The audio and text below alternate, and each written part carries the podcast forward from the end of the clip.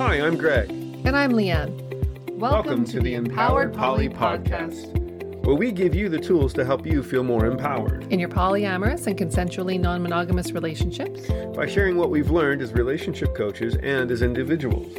Empowered Poly is LGBTQ2IA, alternative lifestyle, and kink friendly. Thank you for joining us And enjoy the show. Hello, and welcome to episode 30 of the Empowered Poly Podcast. Today, we're going to be talking about entitlement in relationships. Let's start with how we came about the idea of this topic. What sparked our interest in this? Do you remember that? Do you remember it? Um, yes, I think so. I think I brought it up as a topic that came up in a, in a session with a client in our coaching session, and, and they were talking about feeling upset that they weren't receiving what they felt entitled to in their relationship. and that happens a lot in the work that we do, especially with people that are new to the world of non-monogamy, right? Mhm. Because there's some sort of programming around the the mindset is is that if we're married, then we're entitled to certain things because of that marriage, entitled to certain aspects of our partner, um, and so and which we'll get into in a bit. mm-hmm. Well, and it's not just marriage. Okay. It might be friendship. It might be Right. family relationships. It might, Right, you know, right, yeah. it's across the board. All relationships have this problem in terms of, you know, people feeling um, entitled to certain privileges Right. and uh, So- and special treatment, which is part of the definition of entitlement when we're talking about it in not a legal term, but in relationships.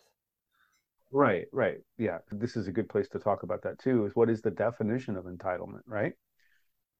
Mhm. you know, what- at least the type of entitlement that we're referring to. And You I'm have gonna it? just I'm just going to keep talking until my Google pops up and I can read it. so technically, there are three types of entitlement, right? There are three definitions for the word entitlement: the fact of having a right to something, the amount to which a person has a right, and then the last one, which is the one we're going to be talking about, the belief that one is inherently deserving of privileges or special treatment. So when we were researching the topic, we started talking about what's the difference between like entitlement and respect because there are certain things that we deserve from the people in our lives yeah Mm-hmm. but are we entitled to those things Mm-hmm. Right. So it's a difference between entitlement and deserving. Um, entitlement is the idea that I am owed this uh, because of what I've provided or the status that I have.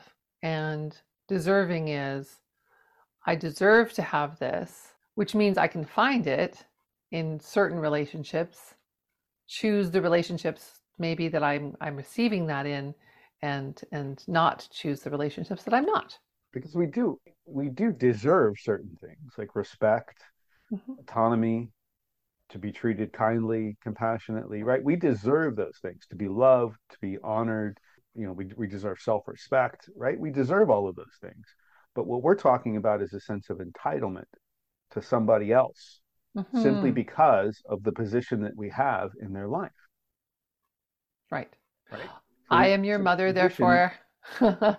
yeah exactly. Yeah. right? That position gives us a sense of privilege. And that frankly is a problem. It can it's it's problematic. When we when we were talking about this the other night i had a hard time finding a situation where entitlement was okay. Mm, yeah. so hard that i couldn't find a, a situation in relationships where entitlement is okay. You mentioned a mother. I'm your mother therefore. That feels Mhm. problematic to me yeah. Right. You know, one of the things that comes up for me around around this topic is I've had a lot of people in my life who have felt entitled to me in various ways. And um, as a people pleaser in recovery, it was a very hard nut for me to crack to to actually start to question their entitlement. So that can be part of my, you know, challenges in my relationships is actually n- disbelieving the entitlement. I'm so used to mm. it and I kind of normalized it, I think. Can you give us an example? Yeah, I mean, time. So, you know, I have a free day that I'm looking at, and various people in my life would pop up and say, What are you doing today? And I would say, Nothing. Now, that right there is me not advocating for myself. right? That's saying that what I had planned for myself, which might have been to, I don't know, look at cat videos all day long, uh, wasn't okay. So. It is super fun. Uh, wasn't okay. It wasn't anything of note or worthiness, right? Mm-hmm. So instead of saying, I've got some things that I'm going to do for myself today, or I'm going to watch cat videos today and owning that, or whatever I'm going to do, I said nothing. And that would, you know, open the door to them in their mind. And they would say, Well, great, I need you to this, that, or the other thing, or I want you to this, that, or the other thing with me or for me. And I've had to really try to lean into, I've got a full day planned, even if it's just things I want to do. Mm-hmm. Yeah. So the entitlement then is the, the the other person coming to you and saying, "Well, since you're not doing anything, I want you to do these things, mm-hmm. or do these things." Mm-hmm. right? And then when you push back and say, no, I, am not going to do those things because I don't want to do anything today. Mm-hmm. And then the entitlement comes into play and becomes problematic when somebody comes back and says, yeah, but I, you know, I'm, I'm your whatever. And so I'm telling you to do it. I expect right. you to do it. Right. Right. And so that, that's where it becomes an issue. That's and sometimes they're not even that articulate about it. It's very no. subtle. It's more oh. of a, it can be emotional manipulation at that point where they become rejected or they, they become angry or they become sad. You are not willing to step into that for them. So that piece of playing the guilt card or the anger card or the frustration card or whatever. And when I say playing the card, I, that's kind of disregarding the validity of the feeling that might come up for them, which, you know, is perfectly valid. They're entitled to their feelings, but also when we're talking about problematic behavior being the seed of those feelings, I kind of get my nose out of joint about it. So mm-hmm. So when they're when they're feeling those things and they let you know that they're feeling those things when you say I don't want to, that means that they're still in the entitlement place. They're still expecting you to cave, to comply, to acquiesce. Yeah. So it's interesting that you say that because one of the examples that we talked about was veto power. So, for those of mm-hmm. you listening that don't know what veto power is, um, in non monogamous relationships, veto power would be your partner being able to have a say in who, what, when, where, why, or how you do something with another partner. So, just a really super basic example of that is, is that you're dating somebody that your nesting partner doesn't like, and so your nesting partner says, I want you to stop dating them. And then so you do, even though you don't want to stop dating them. Mm-hmm. So that's that's an example of veto power. And it's an inherently entitled perspective. Right. And so that's a really good example of that. Now, another good example of the way that entitlement can show up in an insidious way, or in maybe even an un- unconscious way, not insidious, but an unconscious way, mm-hmm. is so let's say you you don't have a veto power talked about, you haven't talked about it, but every single time you go on a date with this new partner, mm-hmm. your nesting partner makes it very difficult and challenging for you to do that. Maybe they maybe they're late coming home from work because something came up at the office, so you have to wait another hour, you know, while while they get home before you can leave because of the kids, or maybe they have a meltdown before you go about something unrelated to your date, right? Now, that is a form of entitlement, and they may not be aware of that. It might be an unconscious thing, but what they're, in my experience, because I've I've been on both sides of that particular fence, mm-hmm. my experience is is that when I was feeling that way, and if I was really honest with myself and I was unpacking it, it was because I didn't want them to go. I mm. was entitled to their time. Right. And if I was having a problem or if I was having an issue, I expected them to drop everything they were doing and help me. Mm-hmm. And that is a form of entitlement. Mm-hmm. What do you think? So, yeah, That's interesting. Um, when you first said it, I was kind of like, well, you know, if something came up at the office, office, that's legitimate. However, if you have that that entitlement script running subconsciously, the difference would be, oh, they're going on a date with so and so. I'm going to be an hour late because of something at the office, and I'm choosing to stay and take care of it, right? If there's a choice, and I expect them to delay their plans, make other arrangements, whatever they're going to do on their end. They have to Cancel. deal with it. Whatever. Cancel, right. right. Um, Another way to do that in a, in a better, healthier way, I'm going to say better and healthier because we're talking about problematic behaviors, would be to say something's come up at the office. If there is no choice and I have to stay, I would then problem solve or help to problem solve or make a suggestion to my partner. I know you have a date tonight and I also know that our sitter, you know, is 5 minutes away.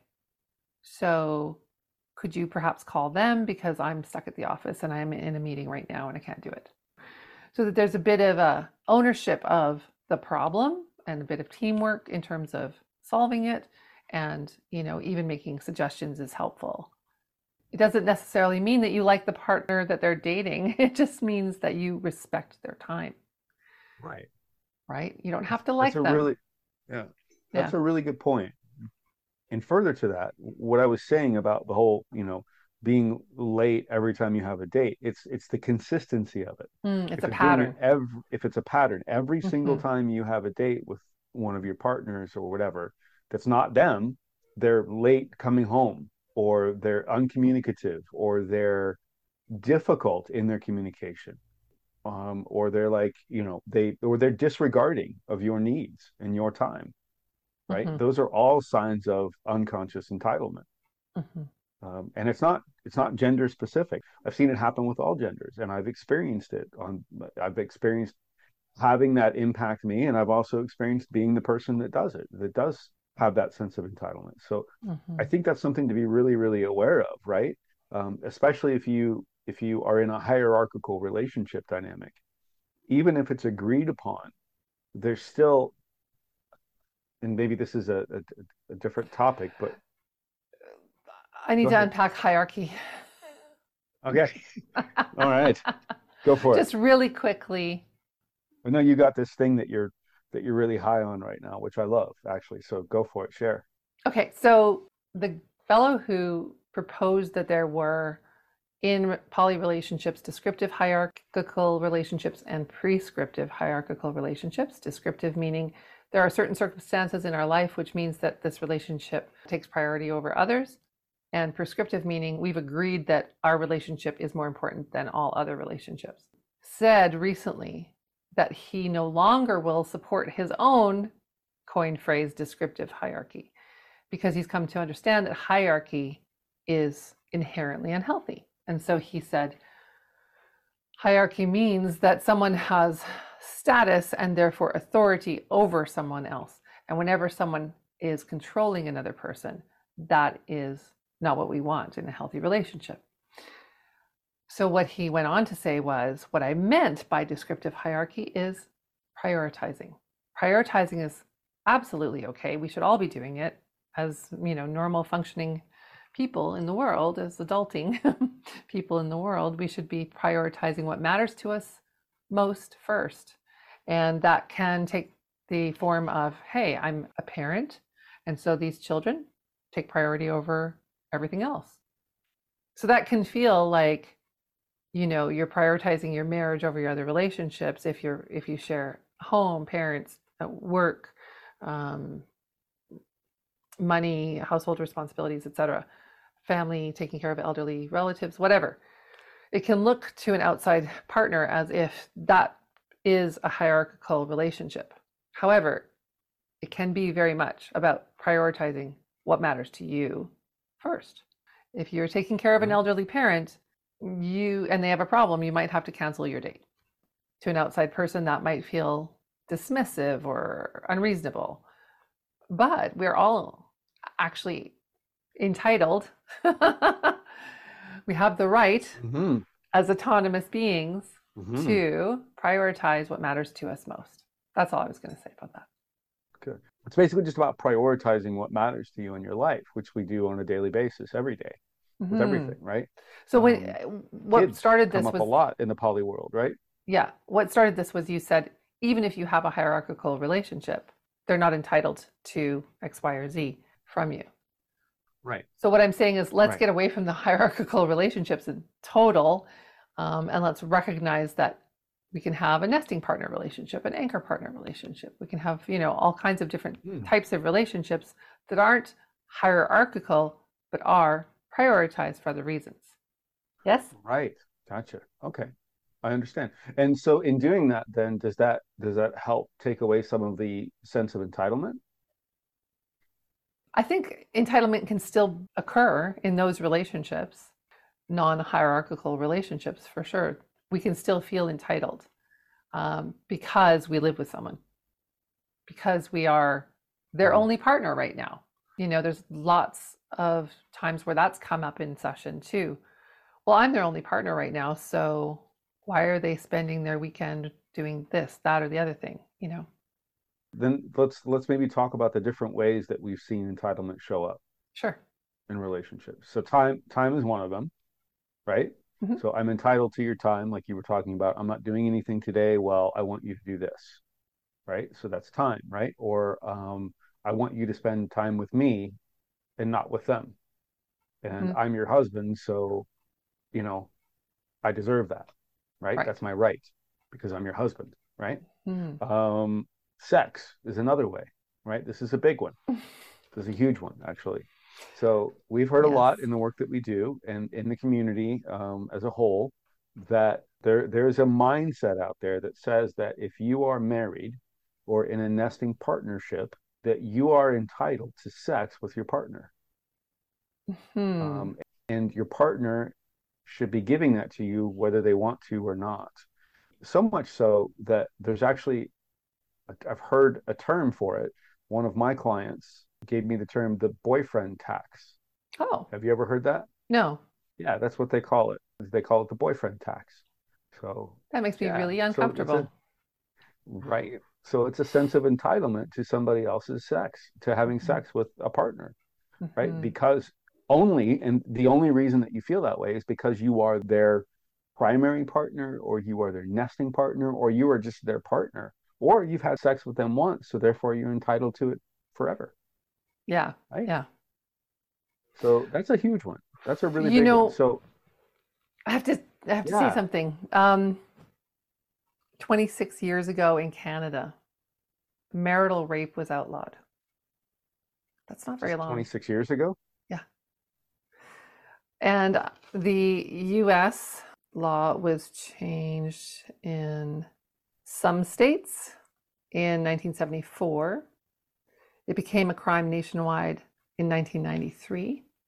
That's pretty crazy when you think about it.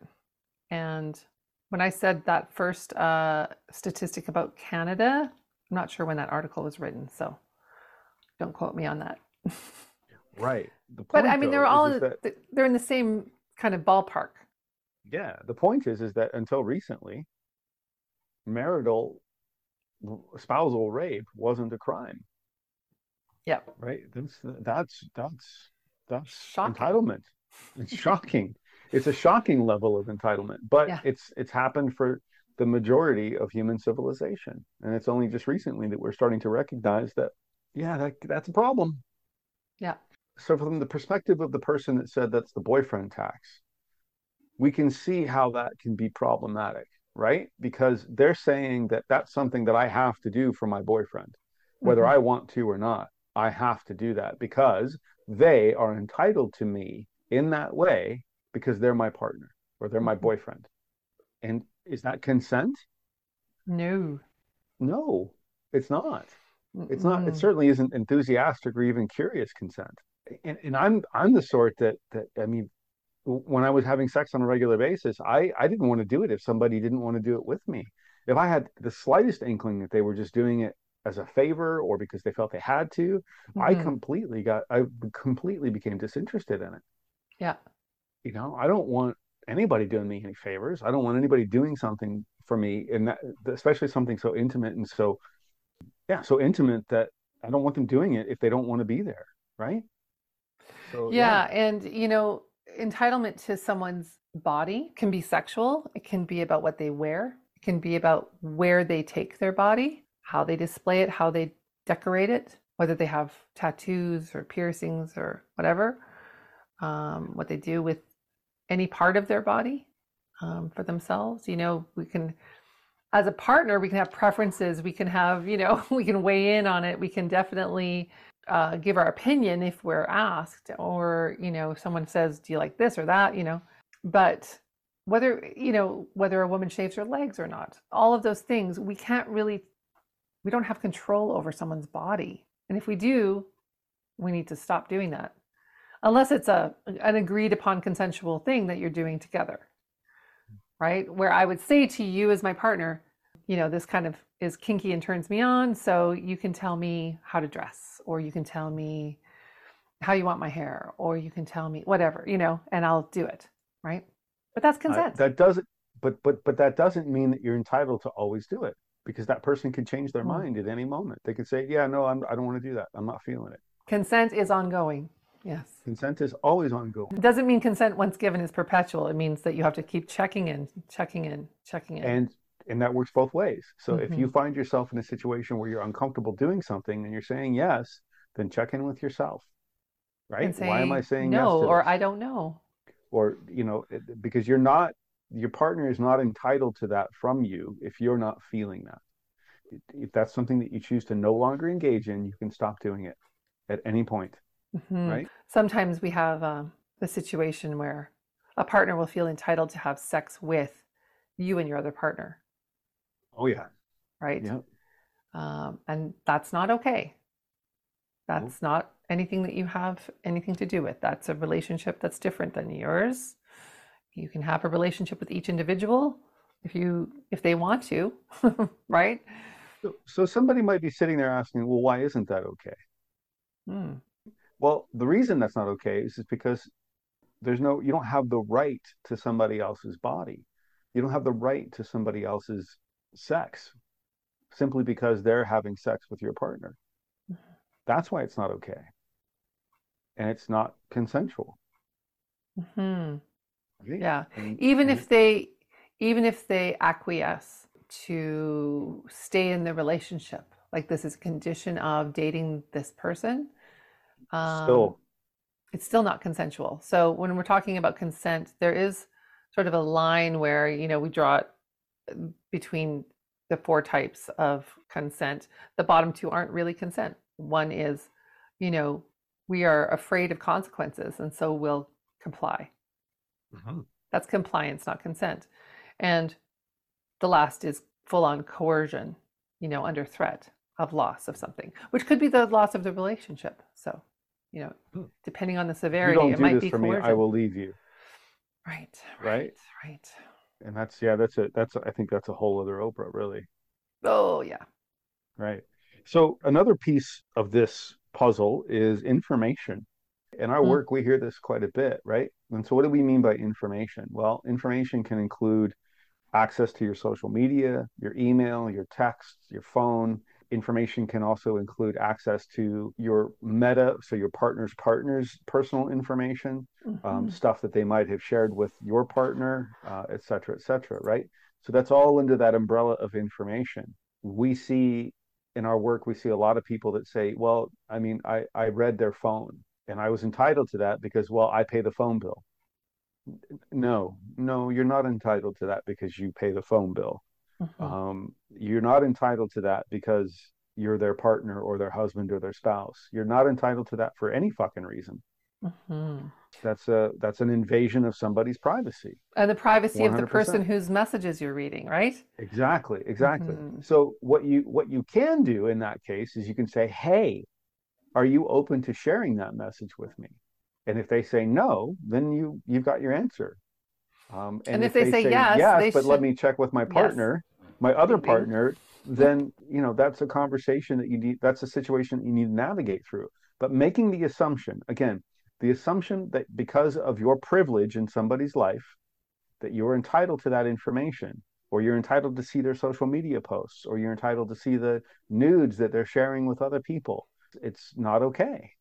So. And there's there's even more like uh, sort of the I'm entitled to hear the details of your date. You know, I've had I ugh, I've had clients whose partners insisted on like almost a repeated play by play of what happened. Where did they touch you? How did they kiss you? How long were you, you know, making out before they took off your clothes? Who took off whose clothes? You know, that kind of stuff. And it's okay. It, the, so so let's talk about that for a second because some people that's a kink for them, right? Hot wifing and, and there's mm-hmm. other sorts of so some people have that kind of a kink, and that is fine. Having that kink is is totally fine as long as everybody who it's who's involved in the situation mm-hmm. gives consent for that information to be shared. Right. For instance, if you're if you're a male and, and you have a, a female identifying partner and that female identifying partner has a, another a, a relationship with another male partner or a penis owner and you ask your part your female partner how big is his dick?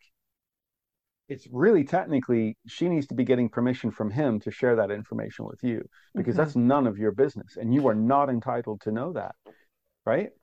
And then on top of that why? Why are you asking?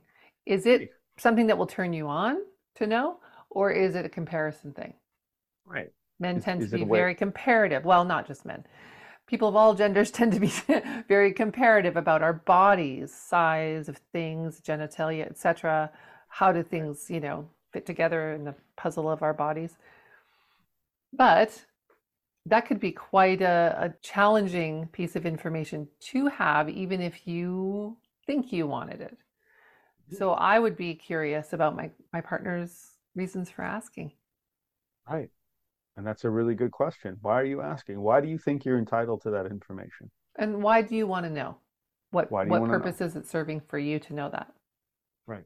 I think ultimately, for me, um, and I know there's probably a couple of other things we want to talk about where entitlement is concerned, but ultimately, entitlement is one of those those ideologies, those thoughts, those I don't even know. I don't think it's a feeling; it's a thought.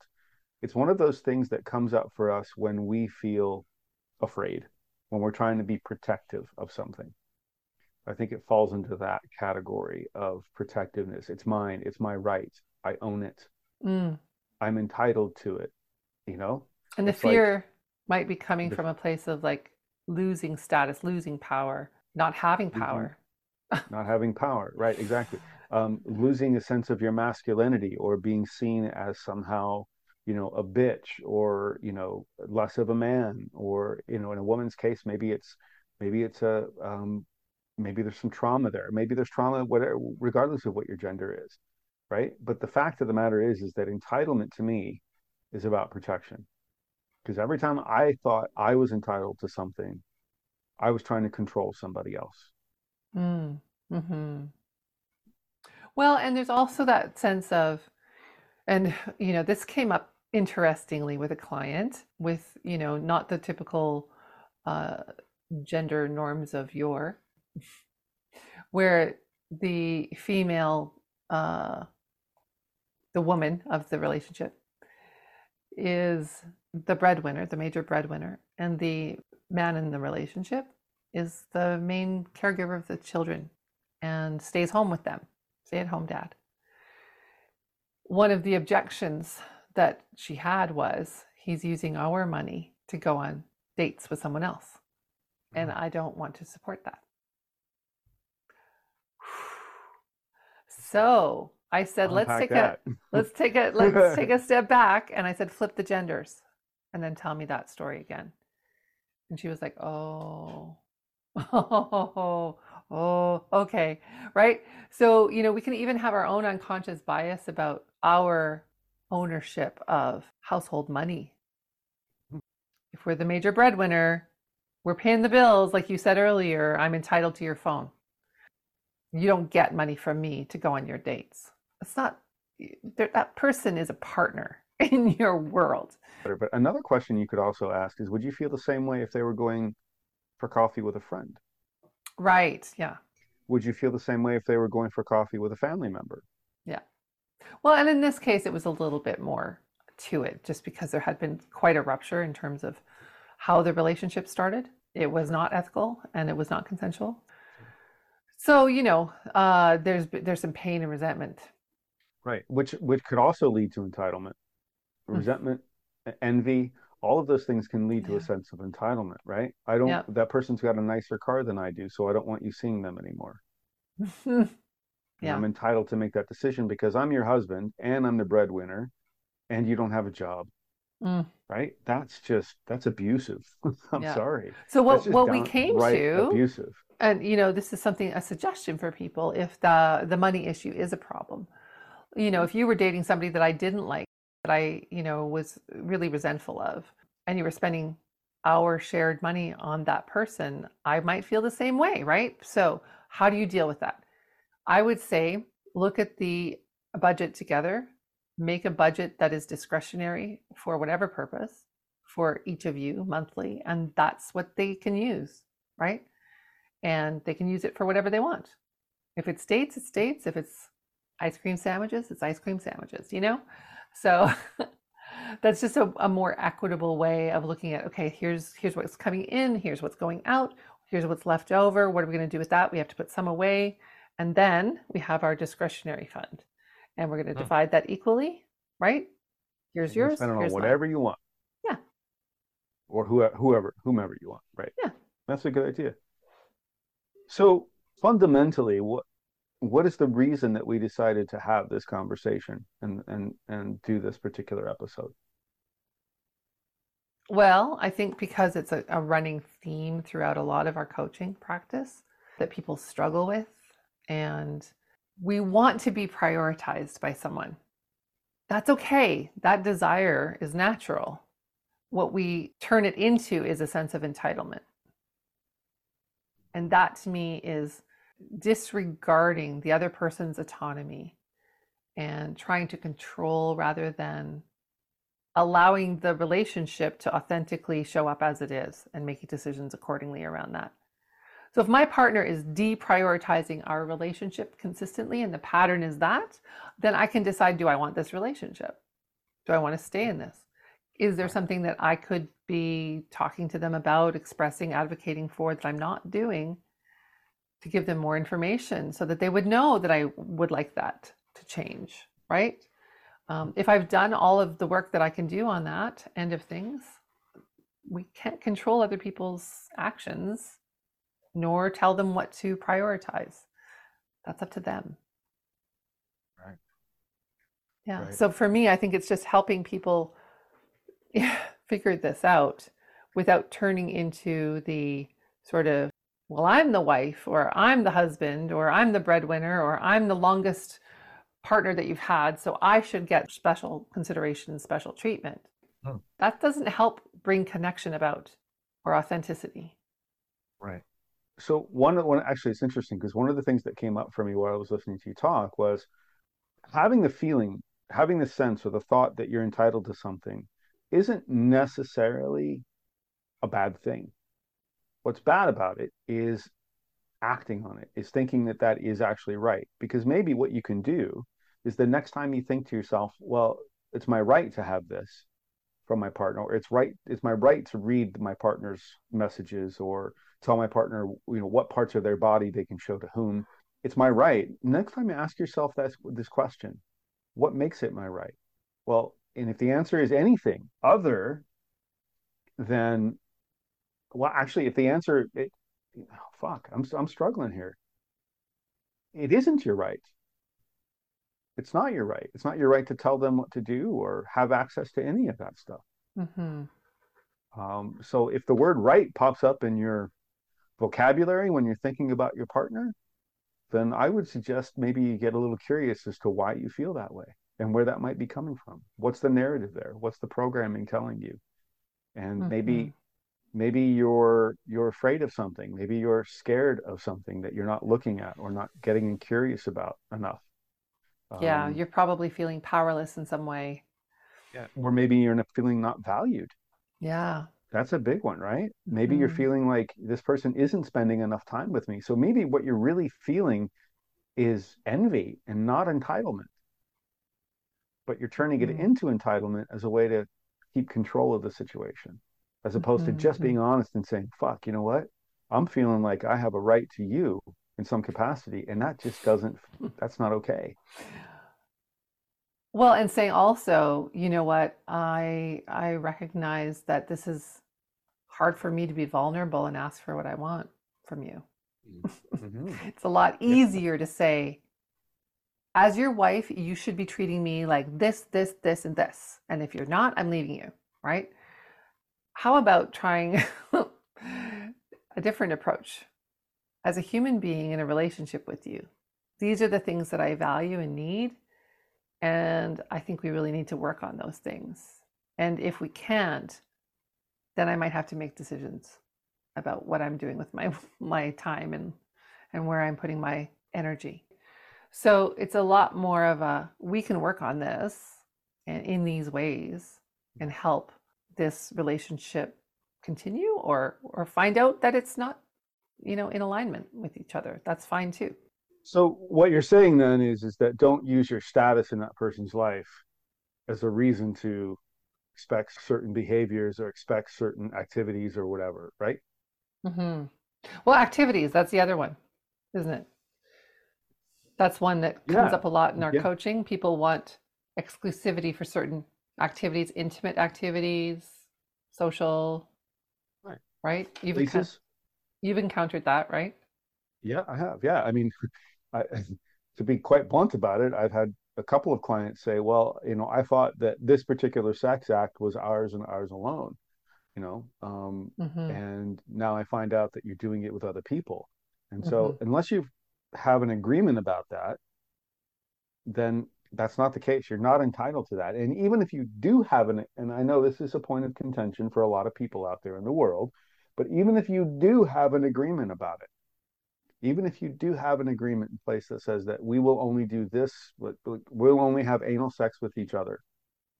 Okay, that's hmm great. But just understand that that's still not an entitlement. You're still not entitled to that person's butt. Or body. no, or body. They Yeah. can do whatever they want to with it. You might not like it, hmm but it, but you're not entitled to it. It doesn't belong to you. It's not something that's not your right to have it. That's the thing, isn't it? Mhm. And so I think on the flip side of that too, you know, places, things, activities and stuff, it's really important that you don't make assumptions. It's Mm. really important that you ask if there's a, a specific restaurant or whatever that you like going to and you need that to feel special to you. Okay, that can be a reasonable request, sure. And I would say make the request and then negotiate with your partner through that situation.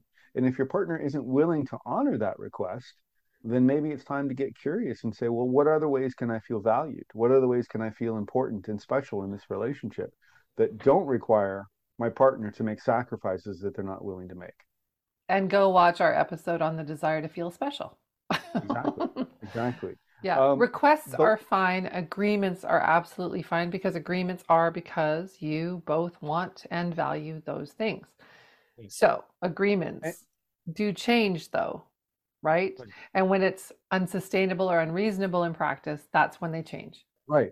And it's also important to understand that you can have boundaries and standards. Nobody's saying don't have boundaries and standards here. But don't use those boundaries and standards as a way to to step into privilege. Mm-hmm. Does that make sense? Yeah, okay, so let's can we go back to the sex thing for a minute, for Yeah, example? we can always go back to sex. Yeah. so one of the things that comes up frequently is barrier-free sex. Some people like to call it fluid bonding. I prefer to use the term barrier-free. So barrier-free sex, uh, often people will do this with certain partners or one partner that they have known for a while, that they they trust, that uh, maybe they're married to or nesting with, or maybe they're not, right? But that they uh, they want to experience that with, and they have agreed to certain protocols that allow them to feel safe about it, and they will not do that with other partners. And sometimes then they will alter that agreement because of behavior that their partner enters into with someone else. So they have an activity with somebody else that's intimate. Maybe they exchange fluids with somebody that they don't know very well or didn't see the testing of or whatever. Right? And so that agreement has to change now because the person who, uh, like, say, I'm the person who has the partner that I'm barrier free with, and they do that. So I would then want to change the protocols, the practices, and use condoms moving forward until testing has been done after three months so that we know that we're good to go again. And if they introduce a new partner in the meantime, another new partner that's maybe someone that they they don't know the history of or or someone who's had many multiple partners themselves that I don't feel safe with in any way, then I get to say, no, we're going to continue to use those condoms. So, um, the, yeah, go ahead. The important part of this, though, is, is that your partner is not entitled to you. Your partner is not entitled to continue to have barrier free sex with you. Just because we have been. Just because you have been. Right. You can change the standard, you can change the, the, the boundaries, the agreements at any point Mm-hmm. And that's, I think, that's ultimately, that's kind of fundamentally what we're trying to say here. Yes. Is that you can change these things. You know, and, and again, it's important to understand that we're not talking about standards or boundaries here, or or you know agreements, because those are all very healthy things to have in a relationship. Um, but there are also things that you need to communicate with your partner about, and you need to continue to make requests and stop making assumptions and mm-hmm. stop feeling like you're entitled to certain behaviors or parts of their body or things that they say or share or do with other people simply because of your status in their life. Mm-hmm. Further to that, I think it's also important to understand that we are not entitled to anything when it comes to another human being. And that includes friends, that includes family, that includes strangers on the street, I don't give a shit if a woman's walking down the street buck ass naked and just strutting her stuff. We are as as as people who might find that attractive, we are not entitled in any way, shape, or form to touch her, to engage with her, to to assume that she wants to have sex. Nothing. Right? Mm-hmm. Just it's we're not entitled to that. Just because they're doing that doesn't mean that we are entitled to do things mm-hmm. to her because of that. Yeah. Yeah, absolutely. So I think we're done. Do we do we miss anything? I don't think so. Let us know if you think we did. yeah, for sure. Yeah, absolutely. As always, in the comments or reach out to us individually. Oh, I get a new website. Woo, woo, woo, woo. So feel free see. to check it out. Go see go see the new website. Go check it out. Let us know if there's anything that else that you want to talk about where this is concerned, because we're always open to that. Uh, leave it in the comments if you're on YouTube and if you're listening on a uh, a podcast somewhere, then shoot us a message. Let us know. And I'll try and find that article about the descriptive prescriptive hierarchy thing and put it in the notes for the show. Cool. Okay. And remember choose love and keep it kind. We'd love to hear your comments, questions, or topic suggestions, and don't forget to subscribe. And you're invited to join our Facebook group, Empowered Poly Relationship Support and Advice. You can reach out to us on our websites at gregmillion.com and at leannemillion.com or follow us on Instagram at the Greg Million and at Leanne Million.